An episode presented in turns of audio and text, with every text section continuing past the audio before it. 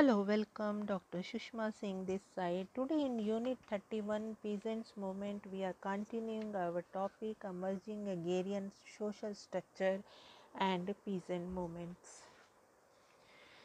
The Tebhaga movement in affected areas of West Bengal has remained symbolically, symbolically a political hotbed for the mobilization of poor peasantry. Since mid 1980s, this area has emerged to be agriculturally developed and occupationally diversified. Though the land reform program has been rigorously implemented, marginal and the insignificant land holdings has not been able to ensure economic security of the poor peasantry various new issues are cropped up in the villages. For example problem of unemployment of the educated youth road transport and educational facilities etc implementation of the state sponsored development schemes total literacy campaign child and healthcare facilities, representation of women in statutory bodies, and so on. All political parties CPI, CPIM, RSP, and Indian National Congress and the Trinamool Congress cutting across the ideological and organizational barriers raise similar issues. Significantly, there has been frequent defection of political party supporters from one group to another. Mobilization has been absolutely institutionalized in this area. A peasantry occupies diverse economic positions. The form and extent of their participation to the mobilization have been diversified in nature.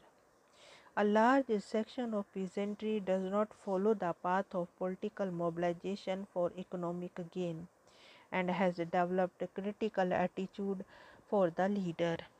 However, a section of peasants, because of their persisting poverty, has emerged to be dependent on the political leaders to get the benefits of development schemes for their livelihood security. They are indeed the poorest segment of the peasantry of this village and are available for all types of mobilization. Similarly, the Naxalbari area also has remained agriculturally backward. Though there is a trend towards occupational diversification, none of these options has emerged to be economically viable except for the jobs in plantation. Peasantry of these villages has remained more or less economically homogenized and the bulk of the peasantry of these villages is from the scheduled caste and tribal background. There have been emerged multifaceted political mobilizations spearheaded by the CPIM Trinamool Congress, Indian National Congress S U C I and the various groups of the Naxalite output like C O I M L Kanu Sanyal C P I M L Mahendra Mukherjee C P I M L new democracy C P I M L Janshakti C P I M L liberation Maoist Communist Center MCC, CPIML, Second Central Committee, CPIML, Party Unit, Unity, etc. Of late, activists of Kamtapuri movement have also started organizing peasantry of these villages. There has been large scale participation of the peasantry in all type of political mobilization and collective action and over the years these have shown an increasing trend.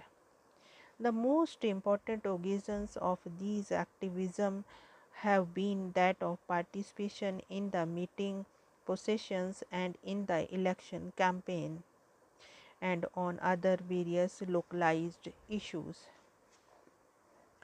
Notwithstanding the presence of the large number of the Naxalite group and the propagation of a section of the Naxalite or non-participation in the parliamentary democracy, mobilization process has remained largely institutionalized. Peasants are however divided among themselves not as much based on economic differentiation as on their political association to political parties. Their association to political party moreover is not based on their conviction to political ideology, rather it is part of their survival need. Peasantry is very open and vocal about their political affiliation. Due to the prevailing agricultural backwardness and poverty, the peasantry have emerged to be dependent on the political leaders.